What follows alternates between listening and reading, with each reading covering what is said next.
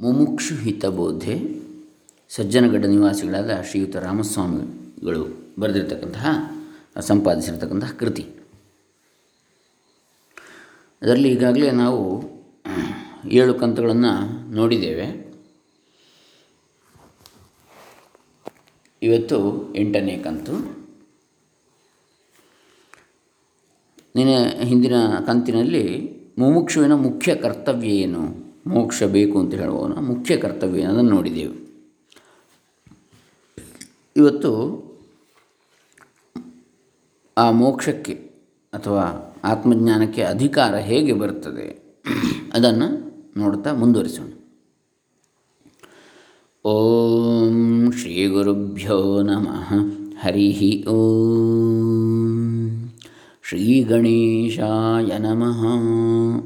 Doctor Krishnamurthy Shastri Dambe Punacha, Bantwal taluk Dakshina Kannada ಜಿಲ್ಲೆ ಕರ್ನಾಟಕ, ಭಾರತ.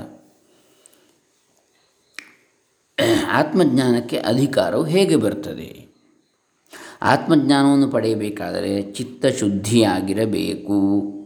ಚಿತ್ತ ಅಂದರೆ ಮನಸ್ಸು. ಚಿತ್ತಶುದ್ಧಿ ಆದ ಲಕ್ಷಣ ಏನು? ಚಿತ್ತಶುದ್ಧಿ ಆಗಿದೆ ಒಬ್ಬನಿಗೆ ಅಂತ ಹೇಗೆ ಹೇಳೋದು? ಸಮಸ್ತ ವಿಷಯಗಳಲ್ಲೂ ಪ್ರೀತಿ ಇಲ್ಲದಿರುವುದು. ಯಾವ ವಿಷಯದಲ್ಲೂ ಅವನಿಗೆ ಹೆಚ್ಚಿನ ಪ್ರೀತಿ ಇಲ್ಲ. ವಿಷಯ ಅಂದರೆ ಶಬ್ದ ಸ್ಪರ್ಶ ರೂಪ ರಸ ಗಂಧಗಳಲ್ಲಿ ಇಂದ್ರಿಯಗಳ ವಿಷಯಗಳು ಐದು. ಶಬ್ದ, ಸ್ಪರ್ಶ, ರೂಪ, ರಸ, ಗಂಧ.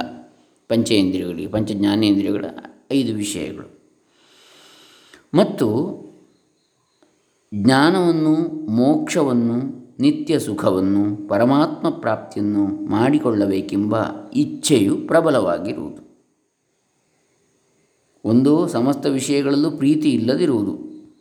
ಇಹಾಮೂತ್ರ ಅರ್ಥಭೋಗ ವಿರಾಗ ಅಂತ ಹೇಳ್ತಾರೆ ಅದನ್ನು.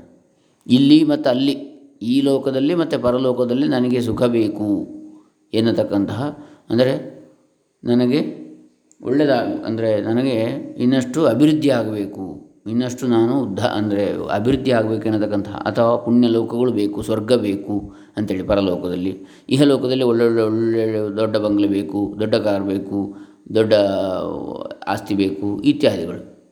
ಹೆಚ್ಚು ಸಂಪತ್ತು ಬೇಕು, ಇತ್ಯಾದಿಗಳ ಬಯಕೆ ಇಲ್ಲದಿರುವುದು. ಮತ್ತು ಜ್ಞಾನವನ್ನು, ಮೋಕ್ಷವನ್ನು, ನಿತ್ಯ ಸುಖ ಅದಕ್ಕೆ ಇಹಾಮೂತ್ರ ಅರ್ಥಭೋಗ ವಿರಾಗ ಅಂತ ಹೇಳಿದ್ದು.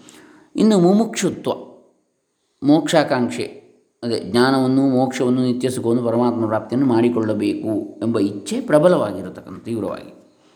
ಚಿತ್ತಶುದ್ಧಿ ಆಗಿರಬೇಕು. ಚಿತ್ತಶುದ್ಧಿಯ ಲಕ್ಷಣ ಇವೆರಡು ಅಂತ. ಚಿತ್ತಶುದ್ಧಿ ಆದರೆ ಸಮಸ್ತ ವಿಷಯಗಳಲ್ಲೂ ಪ್ರೀತಿ ಇರುವುದಿಲ್ಲ ಬೇರೆ ವಿಷಯಗಳಲ್ಲಿ. ಜ್ಞಾನ, ಮೋಕ್ಷ, ನಿತ್ಯ ಸುಖವಾದ ಪರಮಾತ್ಮ ಪ್ರಾಪ್ತಿ ಅದರಲ್ಲಿ ಪ್ರಬಲವಾದ ಇಚ್ಛೆ ಇರ್ತದೆ. ಇಂಥವನೇ ಜ್ಞಾನವನ್ನು ಪಡೆಯಲು ಯೋಗ್ಯ ಅಧಿಕಾರಿಯಾಗ್ತಾನೆ.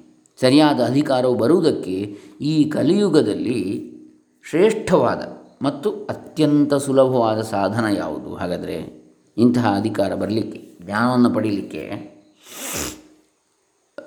ಮೋಕ್ಷವನ್ನು ನಿತ್ಯ ಸುಖವನ್ನು ಪರಮಾತ್ಮ ಪ್ರಾಪ್ತಿಯನ್ನು ಮಾಡಿಕೊಳ್ಳಬೇಕೆಂಬ ಇಚ್ಛೆ ಪ್ರಬಲವಾಗಲಿಕ್ಕೆ, ಸಮಸ್ತ ವಿಷಯಗಳಲ್ಲಿ ಪ್ರೀತಿ ಇಲ್ಲದೇ ಆಗಲಿಕ್ಕೆ, ಅಂತಹ ಸರಿಯಾದ ಅಧಿಕಾರ ಬರುವುದಕ್ಕೆ, ಜ್ಞಾನ ಆತ್ಮಜ್ಞಾನವನ್ನು ಪಡೀಲಿಕ್ಕೆ ಅಧಿಕಾರ ಬರುವುದಕ್ಕೆ, ಈ ಕಲಿಯುಗದಲ್ಲಿ ಅತ್ಯಂತ ಸುಲಭವಾದ ಹಾಗೂ ಶ್ರೇಷ್ಠವಾದ ಸಾಧನ ಯಾವುದು ಅಂತ ಕೇಳಿದರೆ ಅಧ್ಯಾತ್ಮ ರಾಮಾಯಣ ಒಂದು ಒಂದು ಹನ್ನೊಂದರಲ್ಲಿ ಹೇಳ್ತದೆ, ಭಕ್ತಿ ಪ್ರಸಿದ್ಧ ಭವಮೋಕ್ಷಣಾಯ ನಾಣ್ಯತಸ್ ನಾಣ್ಯತತಃ ಸಾಧನಮಸ್ತಿ ಕಿಂಚಿತ್. ಪರಮಾತ್ಮನಲ್ಲಿ ಭಕ್ತಿಯು ಭವಬಂಧನದಿಂದ ಬಿಡುಗಡೆ ಹೊಂದುವುದಕ್ಕೆ ಉತ್ತಮವಾದ ಮತ್ತು ಪ್ರಸಿದ್ಧವಾದ ಸಾಧನ. ಪರಮಾತ್ಮನಲ್ಲಿ ಭಕ್ತಿ. ಗುರು ಮತ್ತು ದೇವರಲ್ಲಿರುವ ಭಕ್ತಿಗಿಂತಲೂ ಸುಲಭವಾದ ಮತ್ತು ಶ್ರೇಷ್ಠವಾದ ಸಾಧನೆಯು ಮತ್ತೊಂದಿಲ್ಲ. ಗುರು ಮತ್ತು ದೇವರಲ್ಲಿರುವ ಭಕ್ತಿಗಿಂತ ಸುಲಭವಾದ ಶ್ರೇಷ್ಠವಾದ ಸಾಧನೆ ಇನ್ನೊಂದಿಲ್ಲ ಅಂಥೇಳಿ ಜಗಜ್ಜನನಿಯಾದ ಪಾರ್ವತೀ ದೇವಿಯು ಈ ಅಧ್ಯಾತ್ಮ ರಾಮಾಯಣದಲ್ಲಿ ಹೇಳಿರ್ತಾಳೆ. ಹಾಗಾಗಿ ಭಕ್ತಿ ಇದಕ್ಕೆ ಸಾಧನ. ಭಕ್ತಿ ಅಂದರೆ ಏನು ಅಂತೇಳಿ ಮುಂದಿನ ವಿಚಾರ. ಪರಮಾತ್ಮನಲ್ಲಿರುವ ಪ್ರೇಮಕ್ಕೆ ಭಕ್ತಿ ಅಂತೇಳಿ ಹೇಳ್ತಾರೆ. ಪರಮಾತ್ಮನಲ್ಲಿರುವ ಪ್ರೇಮಕ್ಕೆ ಭಕ್ತಿ. ಅಹೈತಿಕಿ ಪ್ರೇಮ ಅಂತೇಳಿ. ಯಾವುದೇ ವ್ಯಾಪಾರಿ ಬುದ್ಧಿಯಲ್ಲಿ ಅಲ್ಲ. ಯಾವುದೇ ಪ್ರತಿಫಲಾಪೇಕ್ಷೆಯಿಂದಲ್ಲ ಪರಮಾತ್ಮನೇ ತನಗೆ ಬೇಕು ಎನ್ನತಕ್ಕಂತಹ ಪ್ರೇಮ. ನನಗೆ ಅದು ಬೇಕು, ಇದು ಬೇಕು ಅಂತೇಳಿ ಪರಮಾತ್ಮನಲ್ಲಿ ಪ್ರೇಮ ಅಲ್ಲ. ಹ್ಞೂ ಹಾಗಾಗಿ ಅಹೈತಿಕಿ ಭಕ್ತಿ ಅಂತ ಹೇಳ್ತಾರೆ ಅಹೈತಿಕಿ ಪ್ರೇಮ. ಅಥವಾ ಏನು ಹೇಳ್ತಾರೆ? ಸಾತು ಅಸ್ಮಿನ್ ಪರಮ ಪ್ರೇಮರೂಪ ಭಕ್ತಿ ಅಂದರೆ ಏನು ಅಂತ ಶಾಂಡಿಲ್ಯ ನಾರದ ಭಕ್ತಿ ಸೂತ್ರದಲ್ಲಿ ಬರ್ತದೆ. ಸಾತ್ವಸ್ಮಿನ್ ಪರಮ ಪ್ರೇಮರೂಪ ಅಂತ ಹೇಳ್ತಾರೆ. ಪರಮಾತ್ಮನಲ್ಲಿರುವ ಪ್ರೇಮಕ್ಕೆ ಭಕ್ತಿ ಅಂತ ಹೇಳ್ತಾರೆ. ಗಂಡ, ಹೆಂಡತಿ, ಹೊಲ, ಮನೆ, ಹಣ, ಕೀರ್ತಿ ಮೊದಲಾದ ವಸ್ತುಗಳಲ್ಲಿರುವ ಪ್ರೇಮಕ್ಕೆ ಮೋಹ ಅಂತೇಳಿ ಹೇಳ್ತಾರೆ. ನೋಡಿ, ಲೌಕಿಕ ವಿಷಯಗಳಲ್ಲಿರ್ತಕ್ಕಂಥ ಪ್ರೇಮಕ್ಕೆ ಮೋಹ ಅಂತೇಳಿ ಹೇಳ್ತಾರೆ. ಅಟ್ಯಾಚ್ಮೆಂಟ್ ಮೋಹ. ಗ್ರೀಡಿಂಗ್ ಅಥವಾ ಅಟ್ಯಾಚ್ಮೆಂಟ್ ಬಂಧನ, ಅಂಟಿಕೊಳ್ಳುವಿಕೆ. ಅದಕ್ಕೆ ಕಾಮ ಅಂತ ಹೇಳ್ತಾರೆ. ಇದು ಮನಸ್ಸನ್ನು ವಿಕಾರಗೊಳಿಸ್ತದೆ ಮತ್ತು ಬಂಧನಕ್ಕೂ ದುಃಖಕ್ಕೂ ಕಾರಣವಾಗ್ತದೆ. ಇದೇ ಜನ್ಮ ಮರಣಗಳಿಗೂ ಕಾರಣವಾಗ್ತದೆ. ಯಾಕೆ? ಪುನಃ ಹುಟ್ಟಬೇಕು, ನಾನು ಪುನಃ ಅನುಭವಿಸಬೇಕು ಇದನ್ನು. ಹಾಗಾಗಿ ಈಗ ಸತ್ತರೆ ಮತ್ತೆ ಹುಟ್ಟುದು ದುಃಖಕ್ಕೂ ಕಾರಣವಾಗ್ತದೆ. ಸಮಸ್ತ ಅನರ್ಥ ಪರಂಪರೆಗಳಿಗೂ ವಿಷಯಗಳಲ್ಲಿರುವ, ಅಂದರೆ ಅನಾತ್ಮದಲ್ಲಿರುವ ಪ್ರೇಮವೇ ಕಾರಣವಾಗ್ತದೆ. ಅದಕ್ಕೆ ಆತ್ಮಾನಾತ್ಮ ವಿವೇಕ ಅಂತ ಮೊದಲಿನ ಸಾಧನ ಹೇಳಿದ್ದು ಶಂಕರಾಚಾರ್ಯರು. ನಿತ್ಯಾನಿತ್ಯ ವಸ್ತು ವಿವೇಕ. ನಿತ್ಯ ವಸ್ತು ಯಾವುದು? ಅನಿತ್ಯ ವಸ್ತು ಯಾವುದು? ಯಾವಾಗ ಇವತ್ತಿರುವಂಥ ನಾಳೆ ಇಲ್ಲದೆ ಆಗಬಹುದೋ ಅಂಥದ್ದು ಅನಿತ್ಯ ವಸ್ತು ಅಂತೇಳಿ ಯಾವುದು ಎಂದೆಂದಿಗೂ ಇರುವಂಥದ್ದು ಅದೇ ಪರಮಾತ್ಮ ತತ್ವ. ಹಾಗಾಗಿ ನಿತ್ಯಾನಿತ್ಯ ವಸ್ತು ವಿವೇಕ ವಿರಾಗ ಶಮದಮಾದಿ ಷಟ್ ಸಂಪತ್ತಿ ಮುಮುಕ್ಷತ್ವ. ಇದು ನಾಲ್ಕನ್ನು ಹೇಳಿದ್ದಾರೆ. ಸಾಧನ ಚತುಷ್ಟಯ ಸಂಪನ್ನತೆ ಅಂತೇಳಿ. ಈಗ ಸಮಸ್ತ ಅನರ್ಥ ಪರಮಗಳಿಗೂ ಈ ವಿಷಯಗಳಲ್ಲಿರುವ, ಅನಾತ್ಮದಲ್ಲಿರುವ ಪ್ರೇಮವೇ ಕಾರಣವಾಗ್ತದೆ. ಇದೇ ಪ್ರೇಮವನ್ನು ಪರಮಾತ್ಮನಲ್ಲಿ, ಸದ್ಗುರುವಿನಲ್ಲಿ, ಬ್ರಹ್ಮನಿಷ್ಠರಲ್ಲಿ, ಮಹಾತ್ಮರಲ್ಲಿ ಭಗವದ್ ಭಕ್ತರಲ್ಲಿ ಇಟ್ಟರೆ ಅದಕ್ಕೆ ಭಕ್ತಿ ಅಂತ ಹೇಳ್ತಾರೆ. ನೋಡಿ, ಭಕ್ತಿಯಿಂದ ಏನು ಅಂತ ಬಹಳ ಚೆನ್ನಾಗಿ ಹೇಳ್ತಾರೆ. ಈ ವಿಷಯಗಳಲ್ಲಿ ಯಾವ ರೀತಿಯ ಪ್ರೇಮಗಳಿರ್ತ ಪ್ರೇಮ ಇರ್ತದೋ, ಇದೇ ಪ್ರೇಮವನ್ನು ಪರಮಾತ್ಮನಲ್ಲಿ, ಸದ್ಗುರುವಿನಲ್ಲಿ, ಬ್ರಹ್ಮನಿಷ್ಠರಲ್ಲಿ, ಬ್ರಹ್ಮನಿಷ್ಠ ಅಂದರೆ ಯಾವಾಗಲೂ ಬ್ರಹ್ಮದಲ್ಲೇ ನೆಲೆಯಾಗಿರುವ ಪರಬ್ರಹ್ಮ ವಸ್ತುವಿನಲ್ಲಿ, ಮಹಾತ್ಮರಲ್ಲಿ ಭಗವದ್ಭಕ್ತರಲ್ಲಿ ಇಟ್ಟರೆ ಇದೇ ಪ್ರೇಮವನ್ನು, ವಿಷಯಗಳ ಮೇಲೆ ಇರತಕ್ಕಂಥ ಪ್ರೇಮವನ್ನು ಇಟ್ಟರೆ ಅದಕ್ಕೆ ಭಕ್ತಿ ಅಂತ ಹೇಳ್ತಾರೆ. ವಿಷಯಗಳ ಮೇಲೆ ಇಟ್ಟರೆ ಮೋಹ, ಕಾಮ ಅಂತ ಹೇಳ್ತಾರೆ ಅದಕ್ಕೆ. ಇದು ಮನಸ್ಸನ್ನು ನಿರ್ವಿಕಾರವನ್ನಾಗಿ ಮಾಡ್ತದೆ. ವಿಷಯಗಳು ವಿಕಾರವನ್ನಾಗಿ ಮಾಡ್ತವೆ ಮನಸ್ಸನ್ನು. ಆದರೆ ಪರಮಾತ್ಮನಲ್ಲಿ, ಭಗವದ್ಭಕ್ತರಲ್ಲಿ, ಮಹಾತ್ಮರಲ್ಲಿ ಇಟ್ಟಂತಹ ಭಕ್ತಿ ಮನಸ್ಸನ್ನು ನಿರ್ವಿಕಾರವನ್ನಾಗಿ ಮಾಡ್ತದೆ. ಇದು ಸಮಸ್ತ ವಿಧವಾದ ದುಃಖಗಳಿಂದ ಬಿಡುಗಡೆಯನ್ನು ಹೊಂದುವುದಕ್ಕೂ ಮೋಕ್ಷಕ್ಕೂ ಕಾರಣವಾಗ್ತದೆ. ಇಂತಹ ಭಕ್ತಿ ಎಲ್ಲ ವಿಧವಾದ ದುಃಖಗಳಿಂದಲೂ ಬಿಡುಗಡೆ ಮಾಡ್ತದೆ ಮತ್ತು ಮೋಕ್ಷಕ್ಕೂ ಕಾರಣವಾಗ್ತದೆ. ಇದು ಹುಟ್ಟು ಸಾವುಗಳಿಂದ ಬಿಡುಗಡೆಯನ್ನು ಹೊಂದಲು ಕಾರಣವಾಗ್ತದೆ. ಅದು ಹೇಗೆ? ಇದೇ ನಿತ್ಯ ಸುಖವನ್ನು ಪರಮಶಾಂತಿಯನ್ನು ಪಡೆಯಲು ಕಾರಣವಾಗ್ತದೆ. ಹುಟ್ಟು ಸಾವುಗಳಿಂದ ಬಿಡುಗಡೆ ಪಡೆಯುವುದು ಅಂದರೆ ಏನು? ನಮ್ಮ ನಿಜ ಸ್ವರೂಪ ಏನು ಎಂಬುದನ್ನು ಇದು ಅರ್ಥ ಮಾಡಿಸ್ತದೆ. ತೋರುವ ಈ ಕೈಕಾಲು, ಕಣ್ಣು ಬಾಯಿಗಳಿರತಕ್ಕಂತಹ ಶರೀರ ತಾನಲ್ಲ. ಅದರ ಹಿಂದಿರುವ ಚೈತನ್ಯ ತಾನು. ಸಮಸ್ತ ಸರ್ವತ್ರ ಎಲ್ಲರೊಳಗಿರುವ ವ್ಯಾಪ್ತವಾಗಿರ್ತಕ್ಕಂತಹ ಆ ಆತ್ಮವಸ್ತು, ಪರಮಾತ್ಮ ವಸ್ತು ಯಾವುದಿದೆ? ಅದೇ ತಾನಾಗಿದ್ದೇನೆ. ಇದು ಕೇವಲ ಹೊರ ತೋರಿಕೆ. ಅದನ್ನು ಪ್ರೇರಿಸ್ತಾ ಇರತಕ್ಕಂಥ ಶಕ್ತಿಯೇ ತಾನು ಎಂಬ ಅರಿವು ಈ ಭಕ್ತಿಯಿಂದ ಆಗ್ತದೆ. ಆ ಜ್ಞಾನ ಬರ್ತದೆ. ಭಕ್ತಿಯಿಂದ ಜ್ಞಾನ ಬರಲಿಕ್ಕೆ ಅಧಿಕಾರ, ಯೋಗ್ಯತೆ ಸಿಗ್ತದೆ. ಯಾ ಪ್ರೀ ಅನುಗ್ರಹವೂ ಉಂಟಾಗ್ತದೆ ಪರಮಾತ್ಮನದ್ದು. ಯಾ ಪ್ರೀತಿರವಿವೇಕಾನಾಂ ವಿಷಯೇಶ್ವನಪಾಯಿನಿ. ತ್ವಾಮನುಸ್ಮರತ ಸಾಮೇ ಹೃದಯಾನ್ಮಾಪಸರ್ಪತೂ. ಮಹಾ ಭಾಗವತ ಮಹಾಪುರಾಣದಲ್ಲಿ ಯಾರು ಹೇಳಿದ್ದು? ಭಾಗವತೋತ್ತಮನಾದ ಪ್ರಹ್ಲಾದ ಭಗವಂತನನ್ನು ಅನನ್ಯವಾದ ಭಕ್ತಿಯಿಂದ ಪ್ರಾರ್ಥಿಸಿದ್ದಾನೆ. ಏನು ಅಂತ ಹೇ ಪರಮಾತ್ಮ, ಪಾಮರರಿಗೆ, ಅವಿವೇಕಿಗಳಿಗೆ ಕಾಮುಕರಿಗೆ ಜಗತ್ತಿನಲ್ಲಿ, ಸಂಸಾರದಲ್ಲಿ, ವಿಷಯಗಳಲ್ಲಿ ಮತ್ತು ಅವುಗಳ ಭೋಗಗಳಲ್ಲಿ ಎಷ್ಟು ಪ್ರೇಮವಿದೆಯೋ ಅಷ್ಟೇ ಪ್ರೇಮವು ಸದಾ ಸರ್ವದಾ ಕೇವಲ ಸಚ್ಚಿದಾನಂದ ಸ್ವರೂಪನಾದ ಸುಖ ನಿಧಿಯಾದ ನಿನ್ನಲ್ಲಿರುವಂತೆ ಅನುಗ್ರಹಿಸು ಸ್ವಾಮಿ. ನಿನ್ನಲ್ಲಿರುವ ಆ ಪ್ರೇಮವು ನನ್ನ ಹೃದಯದಿಂದ ಎಂದೆಂದಿಗೂ ಹೋಗದಿರಲಿ ಎಂಬುದಾಗಿ ಭಾಗವತೋತ್ತಮನಾದ ಪ್ರಹ್ಲಾದನು ಭಗವಂತನನ್ನು ಅನನ್ಯವಾದ ಭಕ್ತಿಯಿಂದ ಪ್ರಾರ್ಥಿಸಿದ್ದಾನೆ ಪ್ರಹ್ಲಾದ ನರಸಿಂಹನಲ್ಲಿ ಪ್ರಾರ್ಥಿಸಿದ್ದಾನೆ. ನರಸಿಂಹ ಅವತಾರವೆತ್ತಿ ಬಂದಂತಹ ಪರಮಾತ್ಮನಲ್ಲಿ ಒಬ್ಬನೇ ಒಬ್ಬನ ಉದ್ಧಾರಕ್ಕಾಗಿ ಬಂದಂತಹ ಅವತಾರ, ವಿಶಿಷ್ಟ ವಿಶೇಷವಾದಂಥ ಅವತಾರ ನರಸಿಂಹ ಅವತಾರ. ಬೇರೆ ಯಾರನ್ನು ಏನೇನು ಮಾಡಲಿಲ್ಲ, ಬಹಳ ಕ್ಷಣಿಕವಾದ ಅವತಾರ ಭಗವಂತನದ್ದು. ಒಬ್ಬ ಭಕ್ತ ಯಾರು? ಪ್ರಹ್ಲಾದ.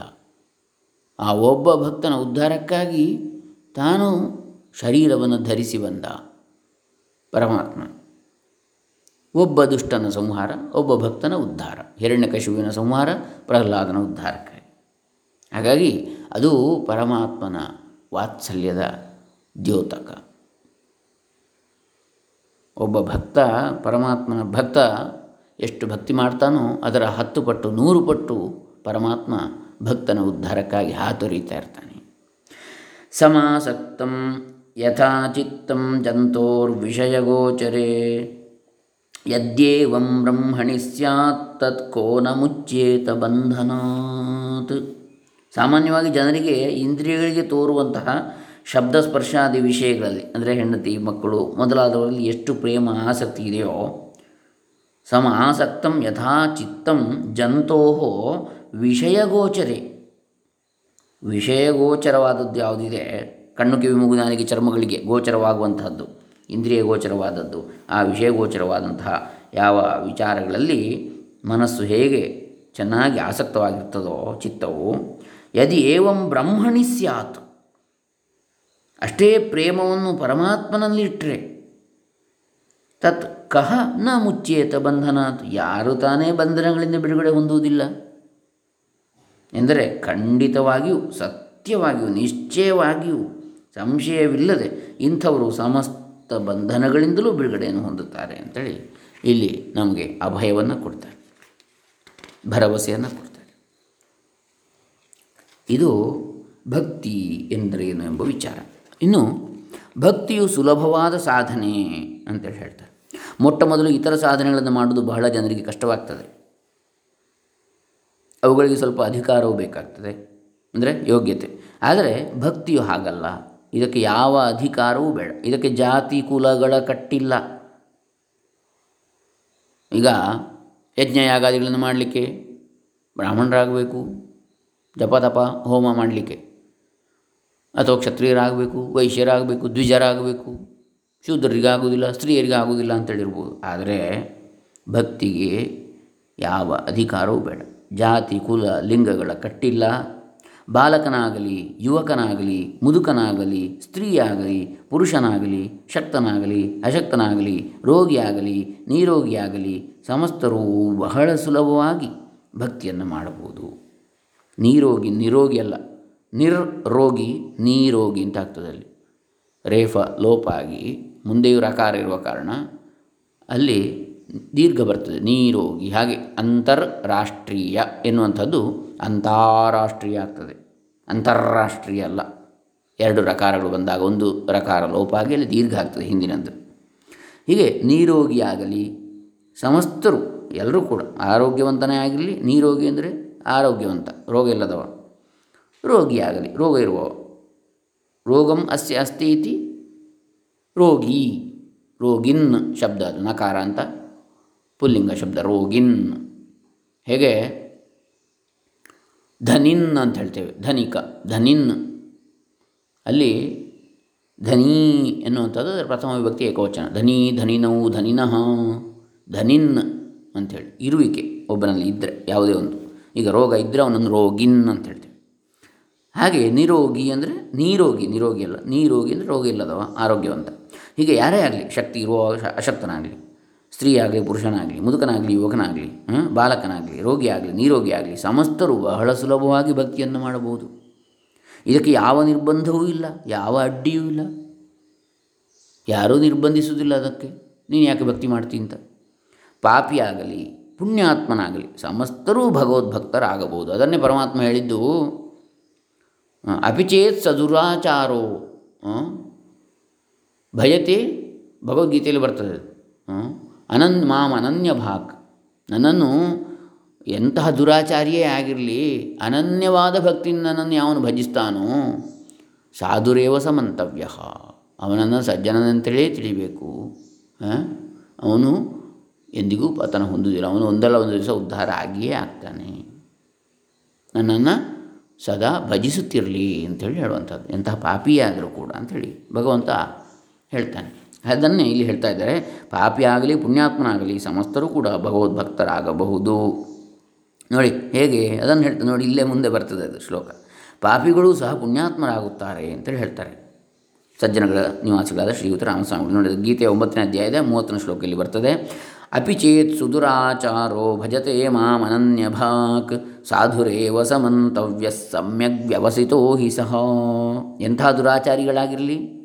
ಘೋರವಾದ ಪಾಪ ಕಾರ್ಯಗಳನ್ನು ಆಗಿರಲಿ, ದೇವದೇವನಾದ ನನ್ನನ್ನು ಅನನ್ಯ ಭಕ್ತಿಯಿಂದ ಭಜಿಸಿದರೆ, ಧ್ಯಾನ ಮಾಡಿದರೆ ಅವನನ್ನು ಸಾಧು ಎಂದು ತಿಳಿಯಬೇಕು. ಏತಕ್ಕೆಂದರೆ ಅವನು ಒಳ್ಳೆಯ ಭಾವನೆಯಿಂದ ಮಾಡಿರ್ತಾನೆ.